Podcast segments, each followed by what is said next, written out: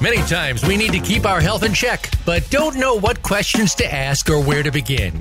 We walk in blindly to our healthcare provider and walk out none the wiser, and maybe even more confused than before. Can you take charge of your health and arm yourself with the questions and preparedness you need? The answer is yes. Welcome to Occupy Health with Dr. Susan Downs. This program will answer your questions and give you the best practices for facing your medical partner in good health. Now, here's Dr. Susan Downs.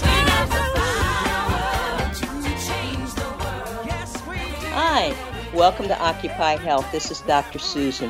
One of the main health concerns we have nowadays is this virus, COVID. I mean, so many people are scared and they're terrified, and there's a lot of fear porn.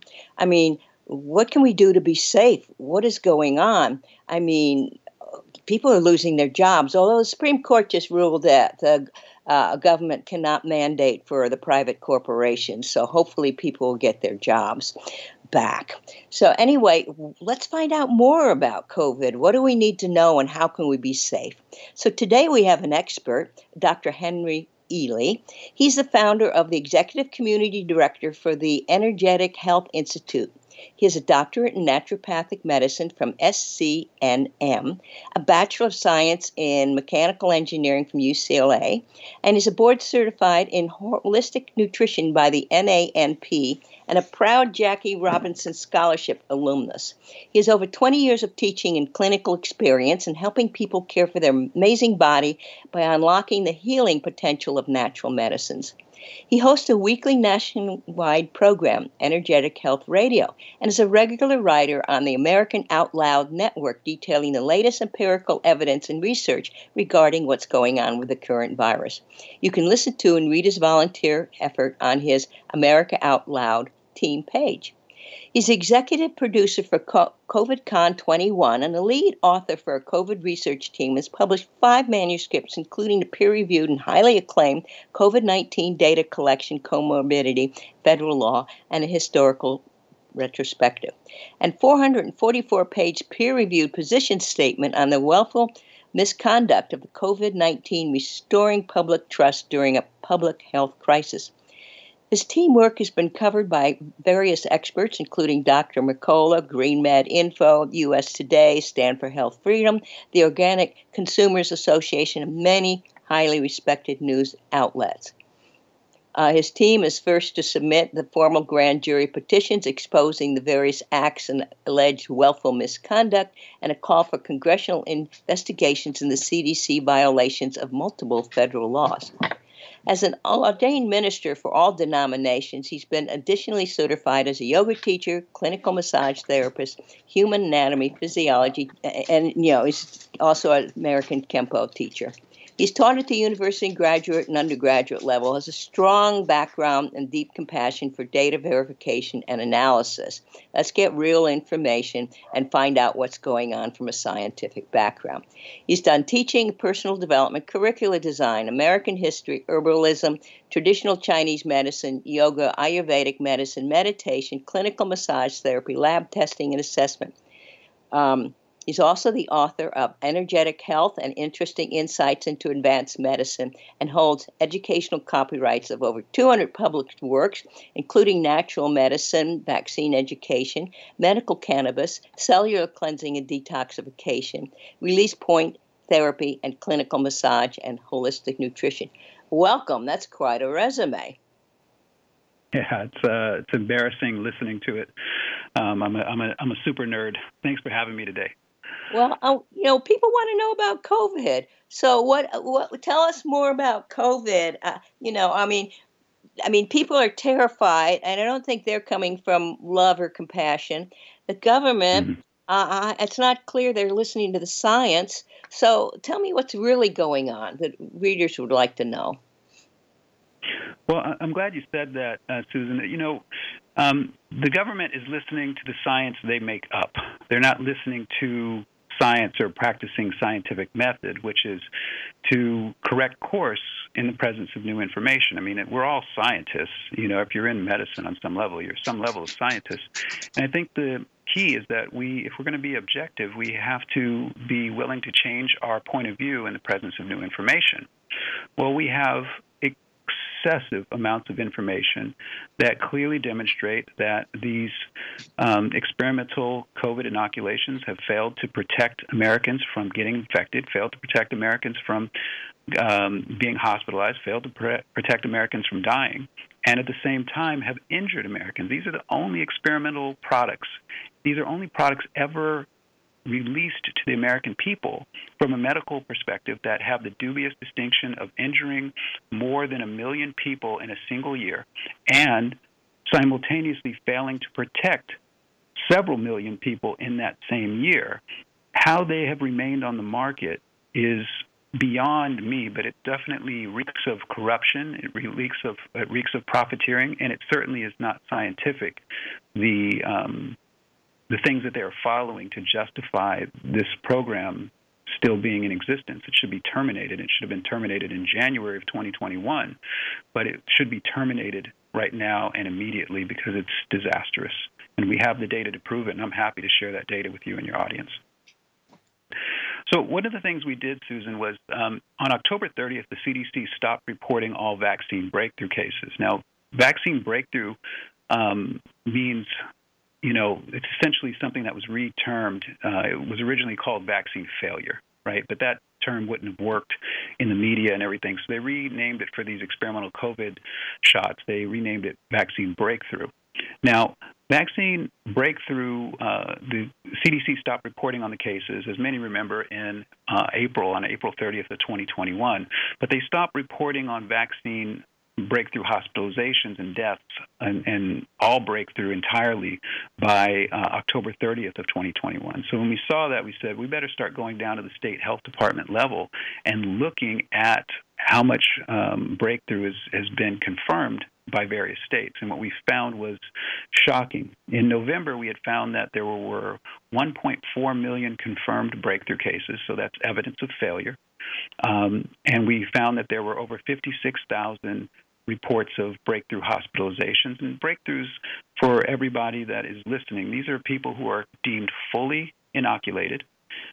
Um, they've received both shots of Pfizer, both shots of Moderna, or one shot of Johnson and Johnson, and it's been 14 days since their last shot, and they test positive using PCR, and the cycle threshold value is below 28 to make sure that false positives are de-emphasized. So this is a very very specific rules developed on what would constitute a breakthrough case, hospitalization, or death. November, we know there's 1.4 million cases. We know um, there's 56,000 hospitalizations. We know there's 16,000 breakthrough deaths. But what was astounding to me was when we tracked it, we tracked this data on a monthly basis. So when we tracked this data in December to see how much it had picked up, um, it had gone, cases rose by over 1.1 million confirmed cases from November to December in just one month. Went from 1.4 million to 2.5, just two, under 2.6 million cases. Hospitalizations rose by over 33,000 cases in just one month, from 56,000 to over 90,000.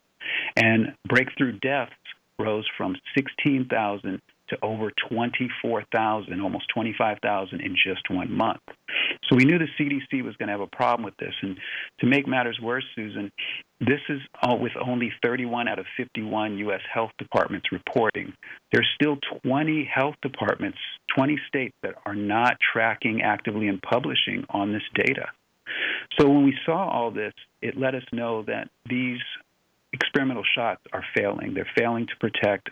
And this is where we're seeing a lot of people publishing on what's called negative efficacy, meaning that when you get the shot, you're more likely now to get infected by Omicron and be hospitalized than a person who has is really truly vaccine free, a person who's never gotten any shots like myself. But I'm confused. Why are all the news media saying this is deadly? They're taking up the mm-hmm. hospital mm-hmm. beds. Uh, mm-hmm. You know, the you know this is serious the unvaccinated you know it's like mm-hmm. like other people are supposed to wear sunscreen so that the person that's not vaccinated gets protected from the sun. I just don't get any right.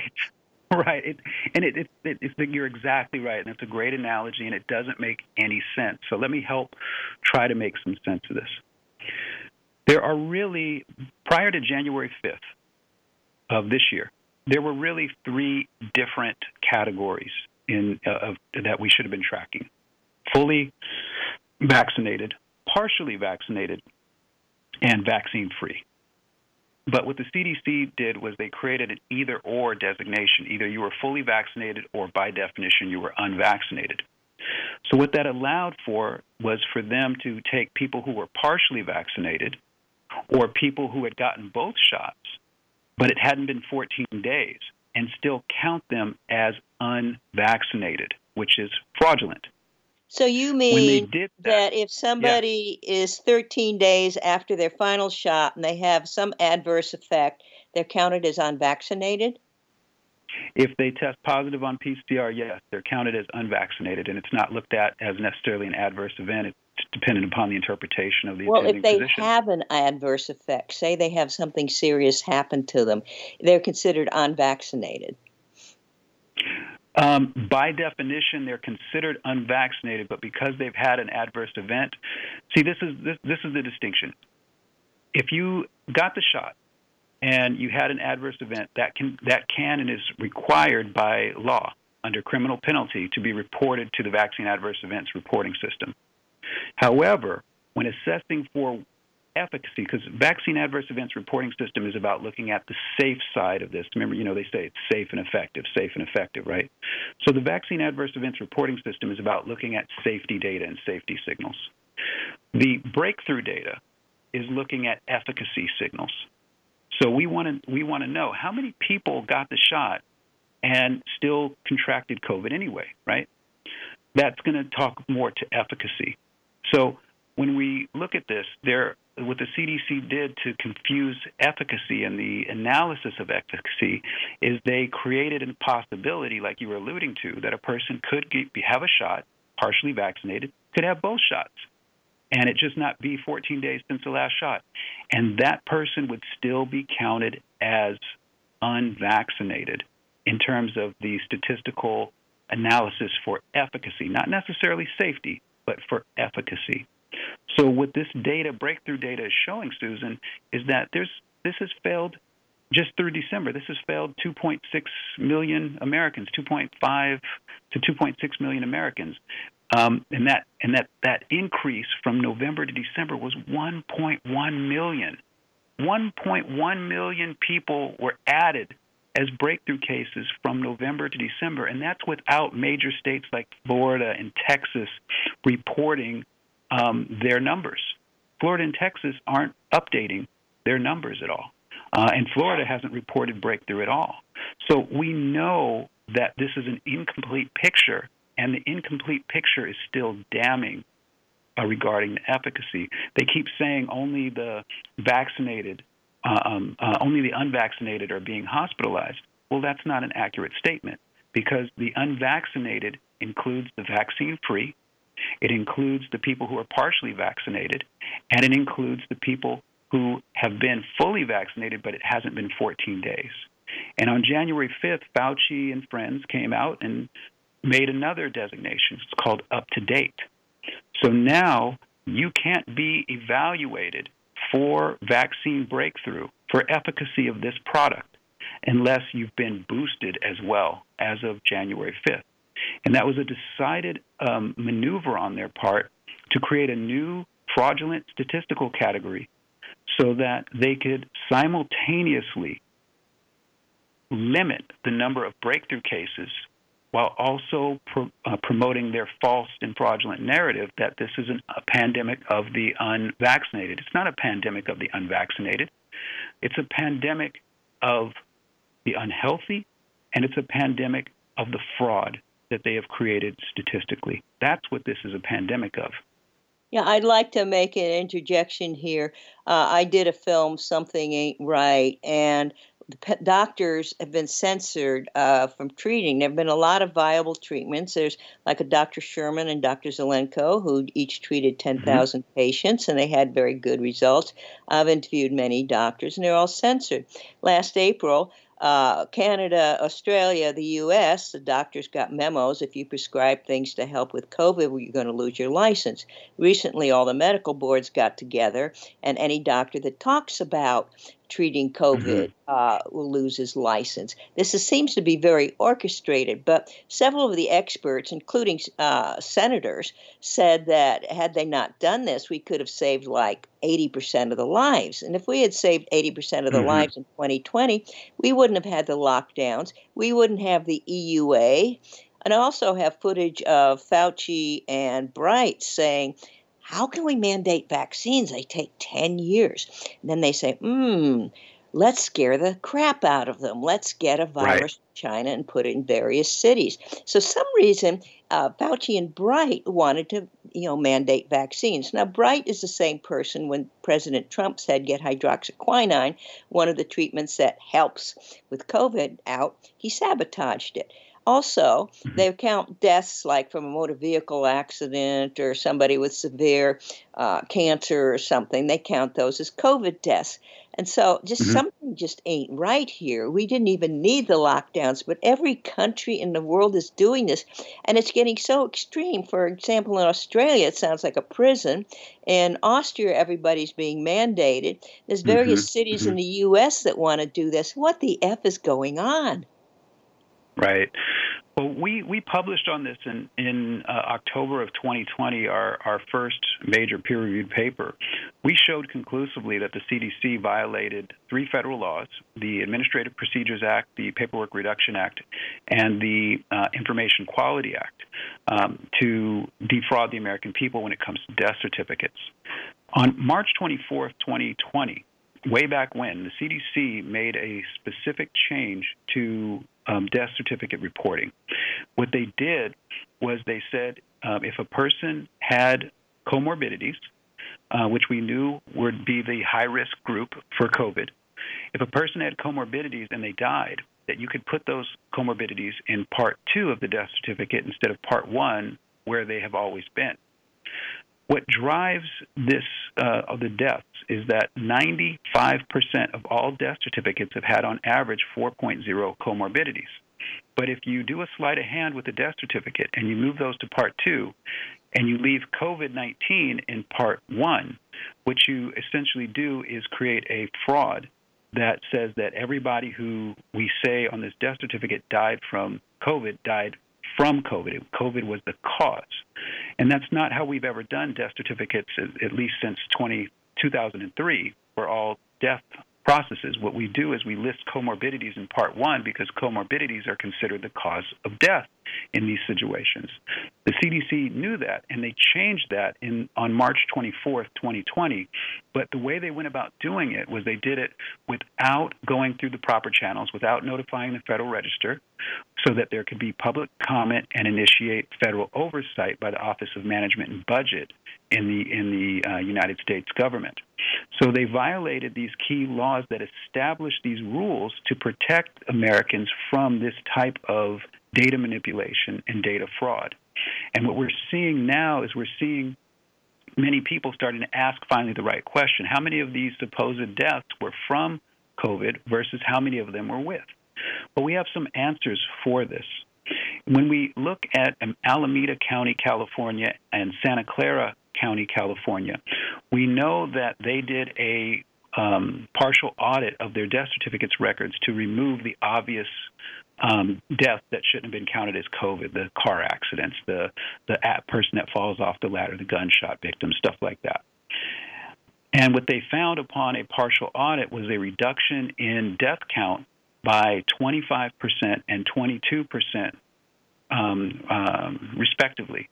That's significant a quarter of all of the deaths that two major counties in California were counting were not COVID at all. And now we fast forward to the last couple of weeks, and we've seen the uh, New York Department of Health um, adjust their hospitalizations, and New Jersey adjust their hospitalizations. New York has come out um, just last week saying that uh, 43% of their hospitalizations uh, that they're calling COVID were not due to COVID. New Jersey, 49% of their um, hospitalizations they were calling COVID were not for COVID. And what that is, is that's a massive fraud. And that's a fraud that every media outlet promoted. It's a fraud that influenced and made Americans very scared. And it, it, it flies in the face of the actual data and facts, and this is what we've been publishing on since 2020. This is uh, the subject of our grand jury, our call for a grand jury investigation that's currently being reviewed by the Department of Justice. What we have been saying since our peer reviewed work has been published is that these are decided acts of willful misconduct. You can't manipulate data like this. You can't manipulate in violation of multiple federal laws. And you can't use that weaponized data to influence public perception. That's exactly what those laws are in place to protect against. So to do so is an act of willful misconduct. And here's the rub on that willful misconduct creates a breach. It creates a breach in the civil liability protections um, afforded the vaccine manufacturers um, by the PREP Act and the 1986 National Childhood Vaccine Injury Act. You see, it is very true that you cannot sue the vaccine manufacturers for injuries incurred um, using their products. And they have two protections right now for these COVID experimental shots. But that protection is removed when we prove that these are acts of willful misconduct. Willful misconduct is the only thing, legal concept, that breaches those protections. So, what we've been driving at this whole time is reviewing the major fraud, major statistical frauds that have gone on. And those major statistical frauds are going to be in the death certificates, which we just talked about. It's also going to be in the cases, on case counts. Many people don't know that the CDC on April 14th, uh, 2020, outsourced uh, the definition for cases, for what constitutes a COVID case, to a little known nonprofit organization heavily funded by the Bill and Melinda Gates Foundation called the Council of State and Territorial Epidemiologists. The Council of State and Territorial Epidemiologists wrote a paper, a position paper, that clearly said that all that's needed for a doctor to diagnose COVID is a single cough and that you didn't need to have a positive test to arrive at a diagnosis, and that in Section 7B, um, you, a, they didn't, they declined to devise a simple methodology to make sure the same person couldn't be counted multiple times. So many of the case counts that we got, we know are fraudulent. When you add on to that the PCR, that when PCR is above a cycle threshold of 28, that it is likely a false positive. A person is, is non symptomatic. And what we and this explains why the CDC and the state health departments and labs have refused to give that cycle number. Instead, when a person tests on PCR, it's either positive or it's negative. But they never give the actual number at which a person was deemed to be positive. If a person was below 28 and symptomatic, it's a safe assumption that yes, they were indeed infected by COVID. However, what about the millions and millions of cases that where where their cycle number, where they be, were deemed positive, was above 28? When that number is above 28, the likelihood of false positivity can be as high as 91.2%. And when we see that, it's a clear effort on their part to hyperinflate the case data to make the situation look like more than a, of an emergency than it really is.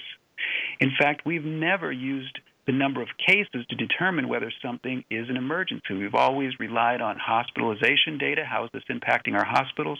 But more importantly, how is this impacting fatalities? How do we, you know, how do we get to the worst possible outcome? And what's really alarming when we look at it through that lens of, hey, we should look at this by how many people are dying, they'll very quickly point to 700,000, 800,000 deaths, but they won't explain two very important factors in that in those deaths, or I should say, three important factors. The first important factor is we always count the number of deaths on an annual basis, January 1st to December 31st.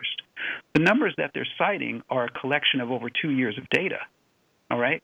That's not okay. I mean, I should say just under two years of data. On January 21st of this year, it'll be two years of data. But still, they're, they're aggregating multiple years of data together to make the number look bigger than it is because big numbers are scary.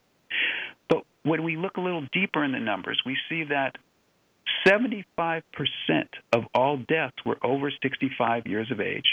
53% of deaths were at least at normal life expectancy.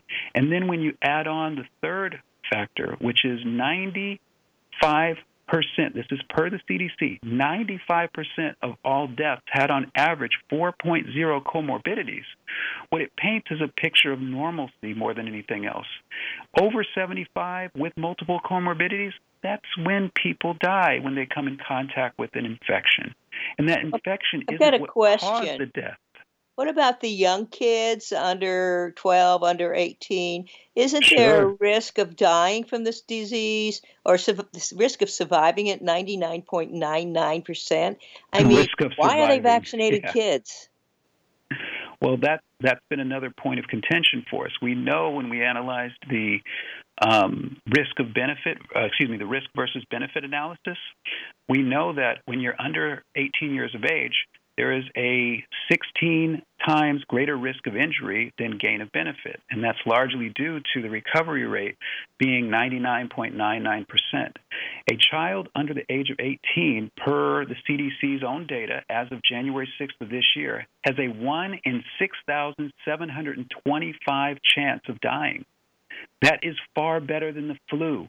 That's far better than most infectious diseases that we don't lock down nations for, we don't spend trillions of dollars in response to, and so forth. We, we did a comparative economic analysis on this. Annually, we spend from a federal level about $11 billion on flu response. But we, and for COVID, we've spent $1.7 trillion annually for something with virtually the same recovery rates when we look at this versus age stratification, and for something that is really more a hallmark, Susan, of severe nutrient deficiency. I've been banging this drum since April of 2020. The biggest thing we saw in CDC's data when we went deep data diving was we found something called NHANES studies. NHANES studies are nutritional ser- uh, serologic surveys that let us know the state of the average American's nutrient availability and their, so therefore their ability to withstand infection. The CDC in 2016 knew firsthand that the um, vitamin D levels in Americans, uh, vitamin D levels, 95, excuse me, 65 to 95 percent of Americans were deficient in vitamin D, a very key nutrient with all this. We know from over 200 peer-reviewed studies worldwide that when a person's vitamin D levels are above 50 nanograms per milliliter, that their recovery rate is 99.9%. It's a virtual certainty regardless of age, regardless of pre existing conditions, regardless of race, regardless of gender, regardless of age. It doesn't matter. The recovery rate is virtually a guaranteed certainty of 99.9%. We know that when people have over 50 nanograms per milliliter of vitamin D in their bloodstream, that they are far less likely to be hospitalized. In fact, only 2.7% of people that fall into that require hospitalization, and none of them die. The reason for that is vitamin D is such a key nutrient in the overall cascade of immunological events required to resolve the infection. I would like when to. we see s- vi- s- I would like to jump Yes. on this. A expert on vitamin D told me that the FDA told its staff that you can't say anything about vitamin D, and if you don't say anything, you'll get lucrative pharmacy jobs when you leave. So, I mean, That's- that's they were told they Yeah. couldn't discuss vitamin D. The he- the CEO of YouTube said she's going to censor everything on vitamin C and curcumin, and doctors that are Mhm. successfully treating COVID, they get their licenses threatened for even talking about it. What is going on? Oh, and by the way, on Nazism. nutrition, I've always felt nutrition was what was needed to build up our immunity system. But I did a film, uh, and three years ago, Congressman Adam Schiff, it was on nutrition called The Big Mhm, Secret. mhm. Congressman Adam Schiff had it taken off Amazon Prime. Uh, he didn't want people to know about nutrition. What is going on? Well, that's that's willful misconduct right there. I mean, when when you know, when, think about it like this: you're the CDC, you do the nutritional studies, you publish it. You know that 65 to 95 percent of Americans are deficient in vitamin D. You know that 37 to 46 percent of Americans are deficient in vitamin C. You know that 35 to 45 percent of Americans are deficient in vitamin A. You know this. And in the years leading up to SARS CoV 2 being released from Wuhan Institute of Virology, you do nothing about that. That is an intentional act. You've been given funding from the American taxpayer to shore up known potential problems. And the biggest potential problem is is nutrient deficiency. If you're deficient in nutrients, your immune system can't function and it can't fight these uh, these infections, this uh, SARS-CoV-2 infection. So it's going. So your body's going to go into a heightened state of physiologic response as a com- as a compensation for what's not there. That compensation is a cytokine storm. And when you go into a cytokine storm, we know that's where the worst outcomes occur. But each of those cytokine storms is a clear identification of severe nutrient deficiencies. So the CDC knew Americans were deficient in key immunological nutrients and did nothing. Then, when they start being alerted through the peer reviewed literature that vitamin D looks to be an incredibly lucky panacea, they do nothing to educate Americans and issue guidance. If you can issue guidance on washing your hands, which was actually the best guidance they gave, if you can issue guidance on staying six feet apart, which had no randomized controlled trials had no evidence to support it. If you can issue guidance on masking, which the CDC Europe confirmed at best reduced infective spread by a maximum of 1.2% in their study that was published in February of 2021. Yes, I read and read and read. If you can issue guidance on all those things, then you can issue guidance on vitamin D, vitamin C, vitamin A. People were rushing to the stores to get toilet paper I was banging the drum get your nutrients. The toilet paper is fine, but that's not going to save you from SARS CoV 2. The nutrients can. The nutrients can save lives. The earliest treatment you can do for yourself is to make sure your immune system is nutritionally primed prior to even getting infected. That's the earliest treatment you can do. And then when you are primed, your symptoms will be lower, the recovery will be accelerated, you, you will help reduce the infective spread, and you will develop antibodies and T cells will be working beautifully to make sure that you don't get reinfected and you become a part of the solution. See, what they're trying to advocate for is we created the problem, and now we want to create the solution, the solution being these experimental shots. These experimental shots that are failing to protect Americans in the millions, these experimental shots that are injuring Americans and in the million at the very least. If you follow the work that Tom Renz has done, if you follow the work that the Columbia University has done, you can actually multiply the numbers in VAERS by anywhere from 5 to 20 times. So it is very reasonable and very safe to say that these products have failed Americans millions of times, and these products have injured Americans millions of times. And vitamin D, vitamin C, and vitamin A don't have that history. In fact, what's really safe and, and, and efficacious vitamin D, vitamin C, and vitamin A. And all of the peer reviewed literature supports nutrition as the solution for us. Um, and to me, uh, Susan, I'm, I'm on. I'm doing two things now. I'm going to be talking about willful misconduct in everything that I do because it's not good enough for us to say, yeah, the people that did this, they did it, but we're not going to hold them accountable. No, people have lost their lives. People have lost their businesses. People have lost their houses. Children have committed suicide. Uh, children have drug overdose. We know drug overdoses rose in this country by over 30 percent. Um, uh, from 2020 to 2021. We know this. This is all published data, verifiable data. When we look at this, the, the enormity of this fraud we have to be able to say, look, if you lied about death certificates, if you lied about cases, if you lied about hospitalizations, if you're lying about vaccine efficacy in the clinical trials, and if you are uh, lying about now something we're about to publish on next week, um, variant analysis. The CDC is is committing fraud there as well, you know, and we can prove it. When when you're lying about all of these things, these are acts of willful misconduct. You know you are lying about it. But in doing so, you're creating an act of willful misconduct that must be held accountable. And that's why my team has been leading the charge calling for grand jury investigations into all of this. Why do uh, so are there vaccine related injuries? Absolutely there are. It, it is undeniable. Even the CDC admits that. Even Walensky and the people that begrudgingly don't want to admit it admit it. That it is undeniable. Ask Ernest Ramirez uh, and, and what happened to his son. Ask Valerie Scott what happened to her daughter. Ask ask them about their stories about Ernesto Ramirez Jr. and and Simone Scott. Those are two children very you know very young 19 and 16 respectively took the experimental shots and died within days and nobody is saying bupkis about it. They just are swept those stories under the rug because the uh, social media and the news media refuses to acknowledge the, the truth hiding in plain sight, which is these experimental products are not safe and they are not effective, but nutrition is. Why are they doing this? I mean, why you know, why is CDC pushing this? I don't get it. I had a colleague that was in China during Wuhan. He's kind of stuck there. Okay, let's treat uh, COVID patients. Uh, the, the Dutch donated two tons of vitamin C, and they were treating people with vitamin C, and they had good mm-hmm. luck. That's another thing people can do to help themselves to build up their immune mm-hmm. system. But why is the government doing this? Why are they stopping doctors from successfully treating?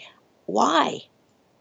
I, you know, it's such a great question, and it it it it defies any sense of logic, compassion, or ethics. We saw Dr. Cheng in the Wuhan epicenter put out a yeah. I was talking about Richard February, Cheng, right? Yes. Yeah, that I was, talking about Richard Cheng. He, yes.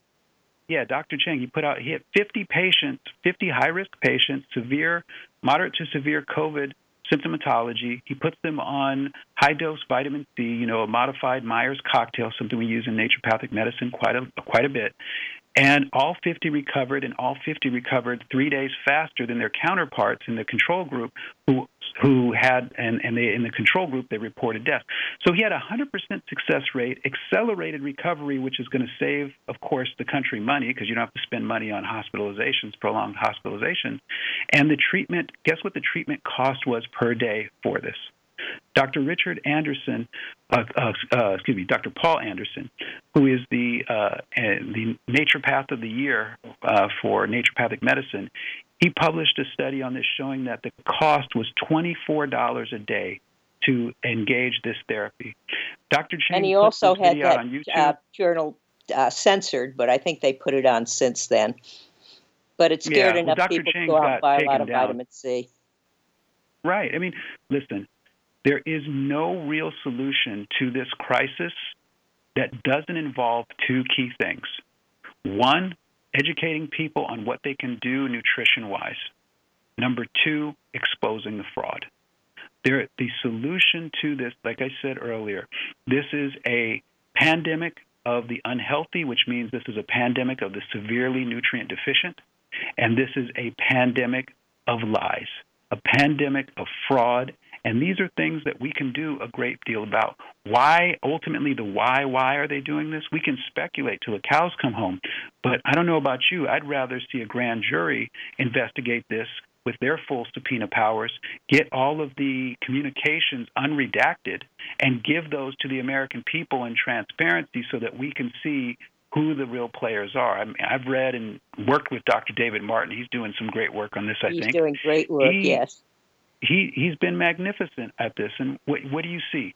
There's a three-headed monster here, and we know they are, they have benefactors and things like that, Bill Gateses of the world, but we know there's a three-headed monster: Fauci, Baric, and Daszak from the Eco Health Alliance.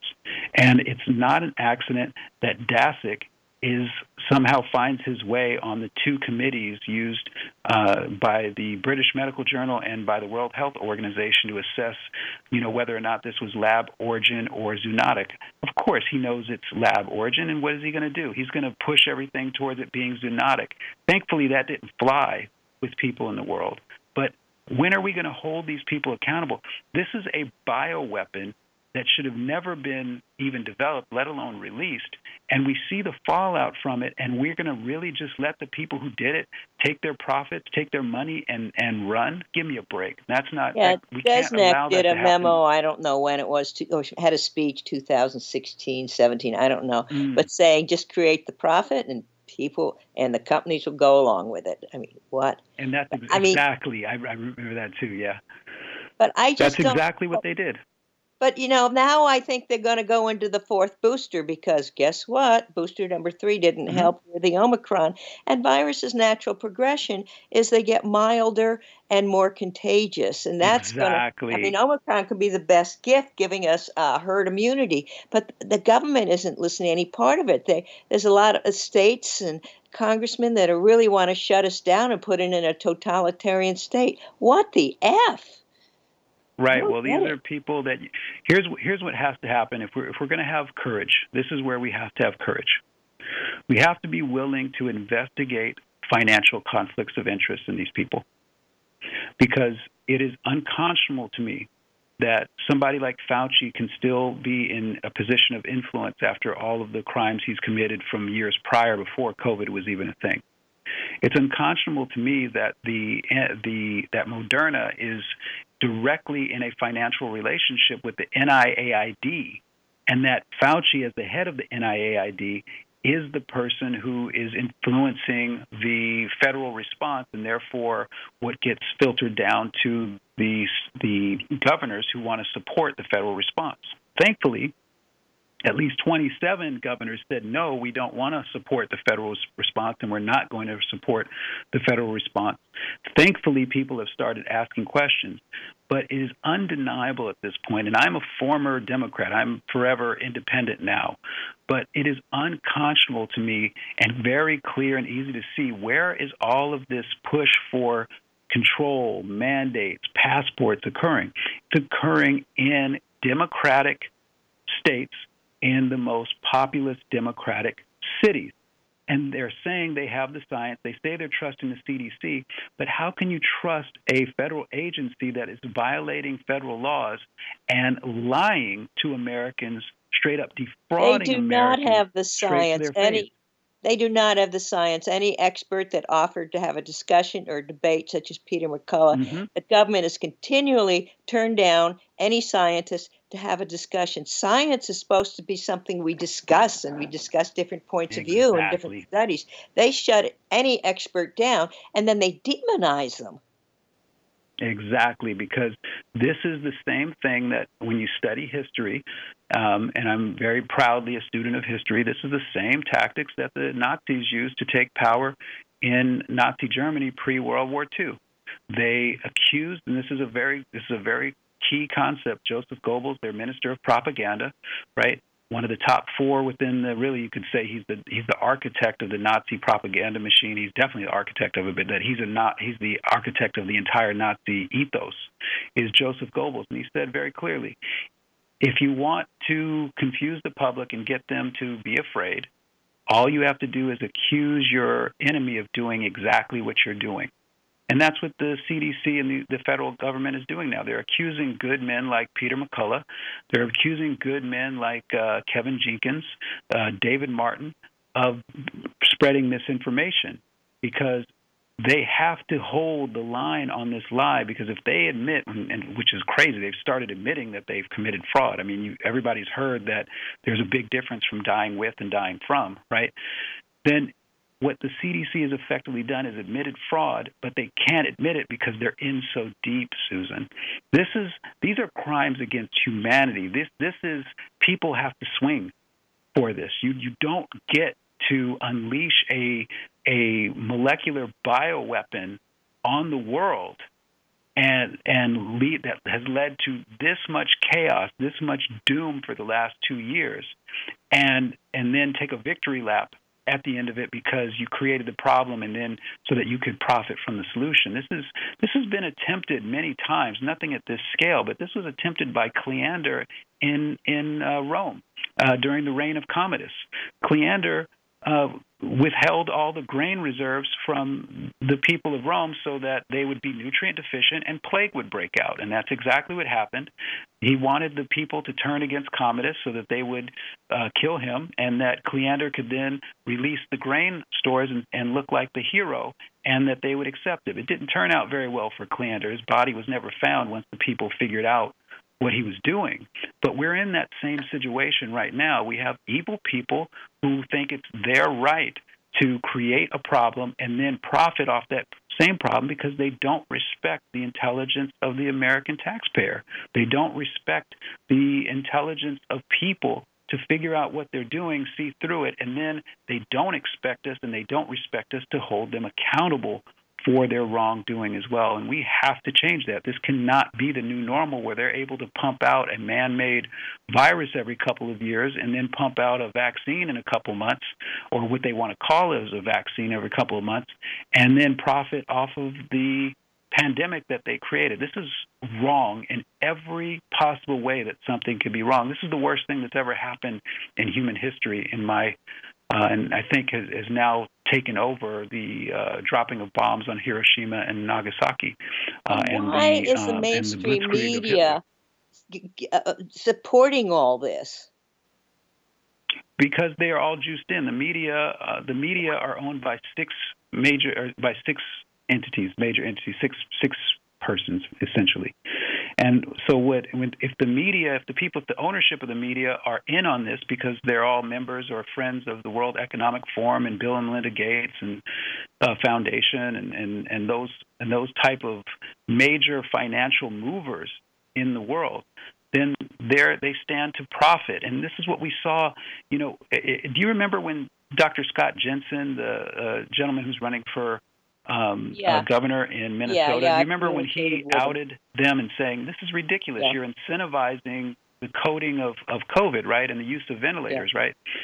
Well, he was eviscerated initially, but he held his ground. Uh, thankfully, our work that we published was able to help him a lot on this, and, and, I'm really grateful that we were able to do that. We're running uh, low on him. time. What do we tell these people who are so terrified that are drinking the Kool Aid and saying, "Oh, get away from me! Get away from me!" You know, what do we do to these really for these really irrational people? What information can we give them so they can start percolating on various ideas?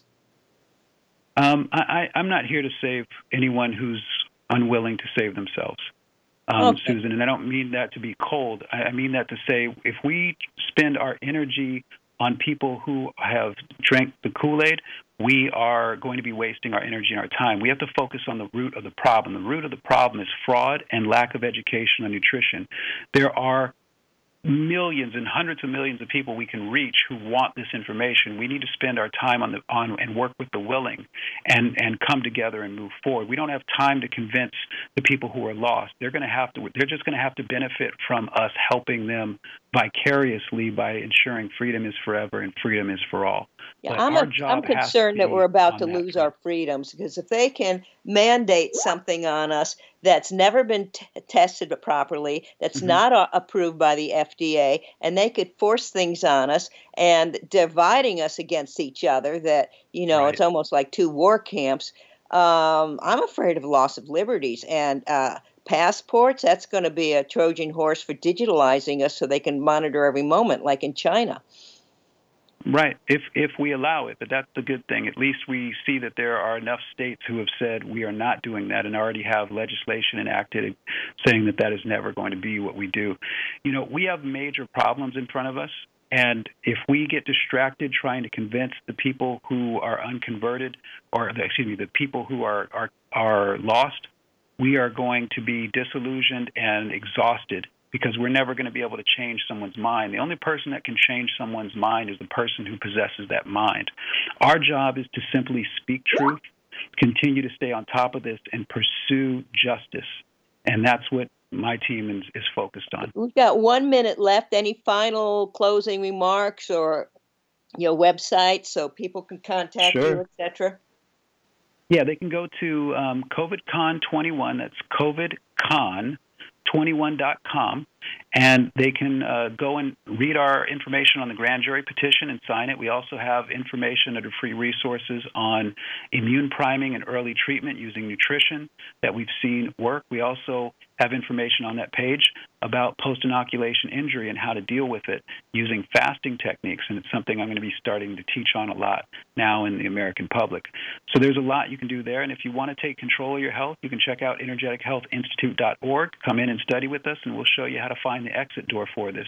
But our, our job here is twofold work with the willing and ensure that the uh, corruption and the fraud is exposed and the people who are guilty of it are held accountable.